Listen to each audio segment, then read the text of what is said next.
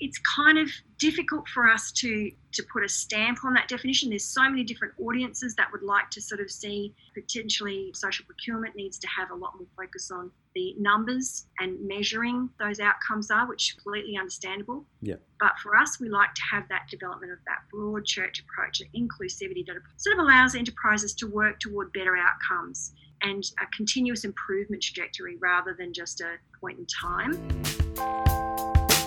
Welcome to impactboom.org. We search the globe to find the people, stories, ideas, and inspiration to help you create maximum positive impact.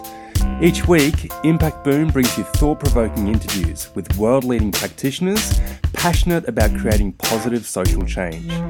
These designers, social entrepreneurs, educators, innovators, thinkers, and doers share their projects, initiatives, thoughts, and insights on creating a better world. You can find all the stories, links, and other great content at impactboom.org. Follow us on Facebook or Twitter for the latest updates, or subscribe to the newsletter or on iTunes. Thanks for listening to episode 214 of Impact Boom. My name's Tom Allen, and I'm passionate about bringing the latest interviews and insights to help you create positive social impact.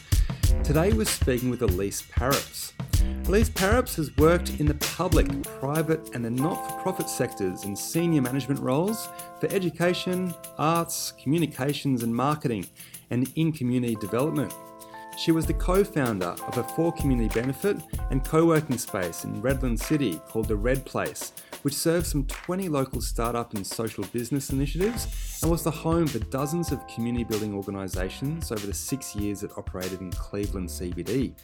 Elise is primarily an artist and writer with a degree in fine arts who has conducted multiple public art projects, exhibited and provided commissioned works for private collections, and has written multiple short stories and contributed to published plays. Elise has worked in both state and local government in community development and policy areas, running statewide and regional projects of some magnitude, during which she completed her project management diploma. After a brief time in the private sector in marketing and brand management, Elise found synergy in the for purpose space, setting up a social enterprise and performing as the communications and business development manager and 2IC and acting CEO at the state peak membership body Parents and Citizens Queensland. She completed a Masters of Business in 2018 and a social enterprise and quadruple bottom line focus. Elise is now the inaugural Executive Officer for the Queensland Social Enterprise Council. So, on today's podcast, we'll discuss Elise's insights into the social enterprise sector in Queensland and more broadly across Australia. And we'll hear from Elise how Queensland's social enterprises have been responding to the COVID 19 outbreak. So, Elise, it's a pleasure to have you here. Thanks so much for joining us. Thanks so much for having me, Tom. It's wonderful to be here. It is. So, Elise, I'm really keen to kick off and hear a little bit about your background and what led to your passion in social enterprise.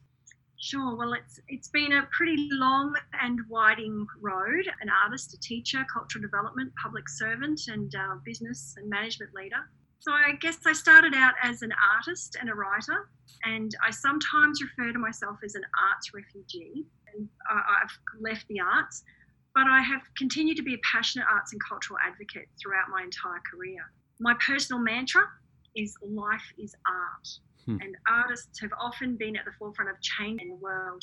And they not only lead our aesthetic by what we listen to and what we watch, but also how we see trends and fashion. They also break tradition and they challenge our rhetoric and they hold the mirror up to let ourselves see the greater scheme of things. And I guess as a painter and largely an introspective soul, I've learned to observe some patterns in society and I really became fascinated by the positive impact that culture has on communities. Mm. And sadly, I know we've got a bit of a deficit in cultural priority in Australia. And God, those artists are really suffering through this COVID time. Yeah.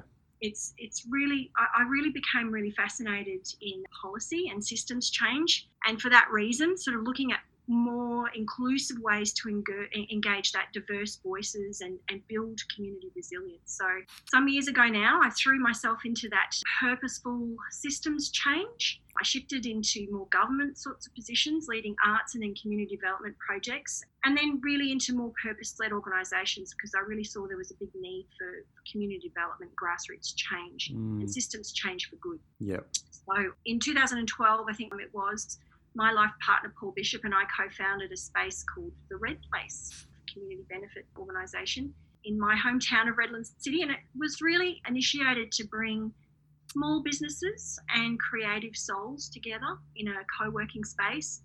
And we really wanted to work with communities of practice to learn from each other and to build a real sense of community resilience. And I love volunteers. You know, I volunteered for so many PNCs and bush care communities and sporting clubs and community groups. And I, I just have a real passion for the full purpose space yeah. and also for serving, for want of a better word. I love to serve. So I worked at, for uh, some years at PNC's Parents and Citizens Movement, supporting state schooling enterprises. And these are people who work tirelessly to ensure that every child across the state has every chance of learning mm. in public schools. And it's a member organisation of some 1,200 or so organisations, and they're all based in state schools. And these are all groups of parents who run social enterprises, surprisingly. They run tuck shops and after school care and uniform shops and yeah some of them are actually turning over millions of dollars, mm. and that's all to benefit our kids in state schools. I am completely, absolutely passionate about the good work that they do on the ground. So during that time, I, I did my Masters of Business, and I knew that what I really wanted to do to use what I'd learned to help build a, a more positive change in the world, I guess. Mm. Well, that's been wonderful experience in leading up to your existing role as well, which is Executive Officer at QSEC or the Queensland Social Enterprise Council, Elise. So tell us a little bit more about your current role, this member based network, and the purpose of QSEC. Yeah, sure. I'm just so happy to be working at the Queensland Social Enterprise Council. It, it was an organisation that started some years ago and originally as an organisation or a group of people called the New Mutualists. And it had some of our stalwart, amazing starters in the space uh, Steve Williams, Rob Pekin, Ingrid Burkett, David Langdon, Amelia Salmon, Richard Warner, all these people that we hold so dear to our hearts in the sector still today and they really fostered its growth and the community for that for purpose enterprises. Mm. it was sort of born out of a time when there was a lot of intermediaries in the space, bankers and ex corporates, and they were really pushing social enterprise financially capable. But it did sort of bring about a bit of a, an understanding that there was a missing core purpose, which was actually the voice of the social enterprises themselves. They, they really wanted to build, this group of social enterprises actually really wanted to build a voice and a sector that could advocate for that grassroots kind of push. So as the national awareness grew, group sort of reformed as an incorporated association in, in about 2012 as the Queensland Social Enterprise Council, and it became the first peak body in Australia for social enterprises, which is pretty fantastic. Mm. And it's since then it's been run under some amazing volunteer power, and it was kind of uh, in the last few years the social enterprises have kind of gained momentum the Queensland Government, and pretty notably too, I think the Brisbane City Council has backed QSEC with some funding and some great initiatives. And since then, social enterprise has really grown from strength to strength. And it was only in, I think it was 2018, Tom, QSEC was funded to assist with the Social Enterprise World Forum bid. And that really started a bit of a momentum close to home here. And last year, QSEC was funded to have some staffing, which was brilliant, brought me on board to help bring that strategic direction for the, to the sec- for the sector to, to the forward. Now, we're a member owned, uh, member voice organisation, but we also include associate members and intermediaries to help bring a real balance to the voice for the advocacy role that we perform. Yeah. QSEC is pretty small. It's it's only about 150 social enterprises and associates, but we're also as a peak body, we're a bit of a quiet achiever as a not for profit ourselves, we're not actually a social enterprise. Yet we, really play a valuable role in breaking down barriers to success for our social enterprises. And we love to build partnerships with funders and we love to change policy for better, link our resources, and provide that critical data and information to members so that the whole social enterprise ecosystem can grow and, and build. So, really, we're about advocacy, number one, for policy change in new markets. QSEC really loves to promote the awareness of social enterprise, so we're really trying to get that voice of what is a social enterprise and also provide some access to networks and resources for support. We do a lot. you, do do a lot, and it's been great to see QSEC grow over these previous years, and certainly fantastic that it was you know, one of the pioneer peak bodies within Australia, a movement that we have seen grow a lot in the last 12 months and discussed with, with a variety of people across the sector who are really observing that change. So, what are your, your observations, Elise, in terms of the social enterprise sector in Queensland? Yeah, well, we social enterprise is such a, a hairy behemoth of the thing we like to sort of suggest that social enterprise itself is about the definition. It's social, it's got to have social, cultural, environmental, and economic outcome to the business, to the core. That's really first. The purpose led organisation or, enterprise is really what we're about. That quadruple bottom line, which is my favourite thing. It has to trade rather than just be a charity or uh, accepted donations. So we really got, want to see that it's a trading organisation. And we also talk, and it's fairly contentious about impact investment. The quantity of profit or investment into that into growing that purpose is really important to us. And for us, because we're such a broad church, we like to see that people are making attempts in that space rather than putting a figure or a number on it. We like to just say that that is an imperative theme of social enterprise is that it's important to to nominate your social, cultural, environmental, and economic practices. Yep. Got to trade, and you've got to talk about what your investment is going toward mm. in that purpose space. So there's it's kind of difficult for us to to put a stamp on that definition. There's so many different audiences that would like to sort of see potentially social procurement needs to have a lot more focus on the numbers and measuring those outcomes are, which is completely understandable. Yeah. But for us, we like to have that development of that broad church approach of inclusivity that sort of allows enterprises to work toward better outcomes and a continuous improvement trajectory rather than just a point in time. Yeah. So what what we hear most is that people say, oh, "I had no idea that I'm actually a social enterprise." Yeah. I didn't even know I was part of this community. And there's such relevance and sense of support and belonging when you connect into that broader network. So much more can be done when we work together. So we love to be able to embrace all comers and find a place within that ecosystem so that they feel at home. It was interesting. We embarked upon a, a survey at the end of last year with the Yunus Centre to really help us understand who was who in the zoo and, and what point of time they're at. We divided up the survey participants into about 60% of them were in that startup space. Surprisingly, and startups for social enterprises go for quite a number of years. So it can be five, sometimes seven years in startup space while people are finding their feet and trying to find relevance in their in their business. Mm and get their outcomes. So sometimes it's a bit of a side hustle for a lot of startups to begin with while they sort of find their feet. And then we've got the stand ups who are usually they've been running for about five years or so and they've got some supply chains, they've got some employees perhaps, they might have a real sense of purpose for their for their business and they fall into the probably about 12 to 13 percent of the people surveyed were in that space. Yep. And then we've got our stay ups, and about 15 to 20 percent of, of social enterprises uh, have been operating for more than 10 years. They have really got their colours up. They know exactly who they are. They're looking to scale. They're looking for great opportunities. They're ready for procurement. They're ready for contracts and they're in a really good space. And once we identified what the sector actually looked like for us, we could then see that there was a pipeline development that was really required and that QSEC's role could be a lot more about providing resources at the point that social enterprises find themselves in. So I think some of the work we've done in the in the past has really highlighted our lack of connection into regions, and we know that there's a lot of social enterprises operating in local communities, but we really have found this gap of connectivity and, and identification of those social enterprises in regions. So that's where we're really going to be putting our focus in yep. the next little while is, is really trying to identify and get our social enterprises to stand up, yep. connected, and then plug them into the resources that they need along that pipeline. Absolutely. And we're talking in May of 2020, Elise. Pretty much smack bang in the in the middle of this COVID nineteen outbreak. So I'm curious to hear then what changes you're seeing in social enterprises and their response to this pandemic, and also where you see strong opportunities for the sector in Australia. Like what what is needed for us to build on the current momentum?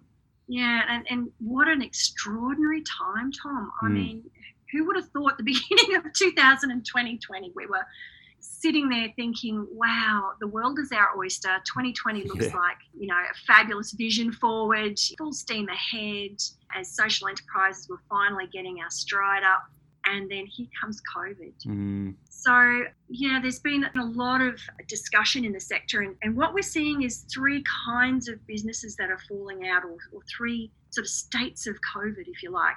We've got many social enterprises who've just gone into hibernation and they're in big trouble Yep. They see that there's a lot of challenges. They don't know how um, the next lot of support from government will impact or if it will reach them, if there is a next level of, of support. So a lot of businesses have just stopped operating for now. Yep. To wait and see what's around the corner, to see how quickly we can recover or to make plans to get people back. And a lot of people in that space, uh, generally speaking, in the products and services, mostly products market, they're B2Cs. They've got retail shops, they've got businesses that are restaurants and those sorts of things. And yep. they're really suffering. And then we've got some businesses who've been able to see some of the opportunities that have arisen out of this and are pivoting and they're using they're looking at their skills they're looking at the new markets emerging and they're changing their business models, not necessarily their purpose. We're finding some of them are actually going, okay, well, I have to park my purpose for a minute and just survive. Mm. But many of them are, are, still very much connected to their purpose and finding new ways to pivot their businesses along to the new emerging kinds of markets. And then we've got some businesses who've been absolutely swamped with demand. They've found that there's a whole bunch of demand for their product, particularly in the food, the, the food space in agriculture, as foods become a little bit difficult, supply chains have been a little bit more difficult to, to source, but also in surprising ways like the businesses who might be repurposing computers or things like that for, for for kids at schools. So they're having to scale up their employees. They're having to find new ways of training, yep. really adapt and, and scale their business systems. So I think the biggest advantage for social enterprises is the focus that we've had around purpose and also their strength in their communities because a lot of social enterprises are deeply, deeply embedded with their local communities. And the communities in this time need more than ever their purpose led organisations to help them through. Mm. So some of them are finding new relevance in some ways with their local communities. So that's one of our great advantages, I think. And, and as we move toward whatever recovery looks like, I think a lot of social enterprises are also very much led by people and their they're people centric organisations that really look after their staff and the people, their supply chains. Yep. And that's extremely valuable at this time when everybody's under a lot of mental and economic duress. Having people who care and are kind in this space have never been more important. So I think that's probably the biggest areas of advantage that social enterprises have over normal business as usual. Yeah, absolutely.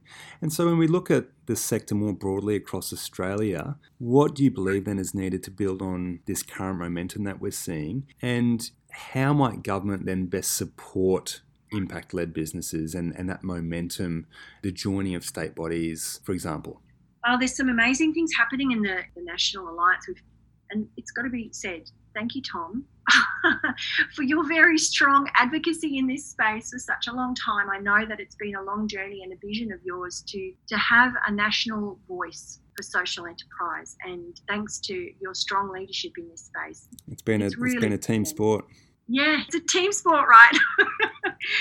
but we are delighting in our national relationships. And at the moment, we're forging ahead with a submission to really help articulate what this sector needs. And we think that strategy is the most important thing. So if we could get a national strategy around direction forward for social enterprises as a whole, would be great. Mm. We also need to raise up our profile. We need to really allow ourselves to understand the impact that social enterprises deliver and not to be afraid to demonstrate that. So we're building a bit of a, a, a momentum around a campaign that will help social enterprises not only understand what their business as usual is, but to also demonstrate how they go beyond business as usual and reveal their impact in a way that potentially hasn't been harvested before. And I think it's going to find new a, a new voice and a new relevance in our times now because it's more than ever. People really need to see their communities coming together and working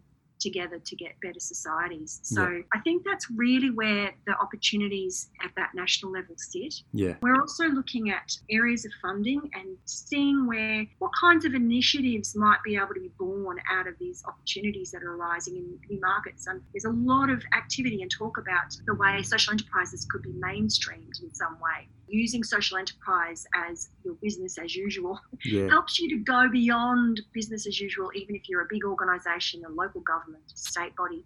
So really looking at procurement and, and seeing where some funding opportunities may be able to come down the track down the track. Yeah, absolutely. I love to hear you talk about business as usual because I think in the ideal world, right, we wouldn't need the term social enterprise. We'd just simply call it business. That's absolutely Absolutely. Certainly. And why wouldn't you? why wouldn't you go beyond business as usual if yeah. everybody wants it? Yeah, completely. So, what about some inspiring projects? Are there any particular initiatives or organisations? I mean, you come across a lot in your role at QSEC, but which ones do you believe are really creating some great positive social change? Well, I loved the story that came out of sub, uh, Substation 33 down in Logan around their call for computers for, for children at home that was so heartbreaking to hear one in, in one short week schools move from everybody turning up to everybody being online. Yeah. And knowing knowing the education sector so well i understood immediately the pressures on low socioeconomic families. Yeah. You know the access to computers the access to technology. Having a computer was not necessarily going to solve all of those issues, but it sure goes a long way yep. when you've actually got a device that you can plug in, even if you're able to use a town centre Wi Fi or your neighbour's Wi Fi if you beg. Yep. Having access to that technology was really fantastic, and it was great to hear that there was such great local support for, for Substation 33 in that way. Mm. So they rebuilt these unused, unloved computers and were able to to give computers to those low socioeconomic kids. So that was really inspirational. Hope Street Cafe providing meals for front uh, frontline workers, re-establishing some supply chains through through that mechanism, being able to provide work for their for their people was really fantastic. Also, very heartbreaking to hear Nundah, the Nundah Co-op's cafe, going down the same trajectory and having some of their volunteers come forward and just say, "I, I need to have somewhere to belong. Mm. Please just let me help, help me work." So they amped up some of their other avenues in their business um, streams as well to try and help give people a place to belong. Yep. The same sort of thing happened at the world's biggest garage sale. People just wanting to have something to do. So there's been a, a, huge number of social enterprises pivoting, pirouetting, as Leanne Kemp would say, yep. changing the way that they run business, connecting and reaching out to their local communities and it, there's been many pearls amongst the disaster that has been COVID. There's been some beautiful things happening. The arts and cultural sector has is, is really it is a passion. It's a private passion of mine, but they have thrown themselves uh, and all their skills to the fore, becoming suddenly teachers, online teachers of their art and craft, mm. providing inspiration and advocating for community building events and connecting online has just been extraordinarily overwhelming. Yeah. Talent that's shown through there has just been amazing. Yeah. So hats off to my arts friends. There's a bunch of great initiatives there, Elise, and I'll stick links through to those in your article. And we've interviewed a bunch of those founders in the past, so users will be able to click on through. So to finish off, then, what books would you recommend to our listeners? I'm also not only an arts advocate, I'm also an advocate for permaculture. And permaculture is a fabulous way of being. It's not just about, people often associate permaculture with gardens, but it's actually a lifestyle. And if you adopt these principles of people, care for people, care for planet, and fair share of, of for, for everything for all, so equity, it's such a beautiful policy or, or framework to live your life by. So I would say that anyone in this COVID time should really have a good hard look at Bill Mollison's Mm. and David Holmgren's Permaculture Designer's Manual. Yep. It's a great place to start. It's a huge book. it's a, quite a tome, Yep. but the, the 12 Principles of Permaculture are actually perfect at this time. And David Holmgren's just released his next book, which I'm starting to thumb my way through again, a beautiful tome of work. Downshifter's Guide to Resilient Future, Retro Suburbia. And it's got some really inspirational ideas to people move to a new a new way of being, a new economy. And the next economy really that needs to happen is for all of us to have a good hard look at how we can reduce our impacts, our negative impacts on the planet. So those are those are two books I absolutely adore. But I have just finished one from a local uh, entrepreneur called Stark Naked Numbers by Jason Andrew, and he was a co-worker at the Capitol when we back in the day when we used to be able to sit beside each other. And Jason Andrew's come up with this really fantastic book around uncovering financials and unlocking cash and unleashing your profits, but in such a really user-friendly way. And it Mm. and whilst it's more a business and financial book, I think there's some really brilliant, simple, applicable tools and ways of explaining numbers. I'm not a numbers girl, but man, the book really spoke to me and really helped me get perspective on how we can unlock our financial capacity in this time. And it could be something that social enterprises could really benefit from. Fantastic. Well, there's a few great books there mentioned, Elise. So, Elise, there's a bunch of really great insights and experience that you've shared today. So, I really, really appreciate you sharing all of that. And we'll most certainly keep track of the work of the Queensland Social Enterprise Council and personal en- endeavours heading down the line. So, thanks again. Thanks so much, Tom, and good luck to everyone out there. Thanks for listening to Impact Boom. You'll find links to the initiatives, people, and resources mentioned in this podcast on impactboom.org. Please leave your comments below, and remember, we'll be publishing fresh inspiration and insights to help you create positive impact every week on the website, Facebook page, and Twitter.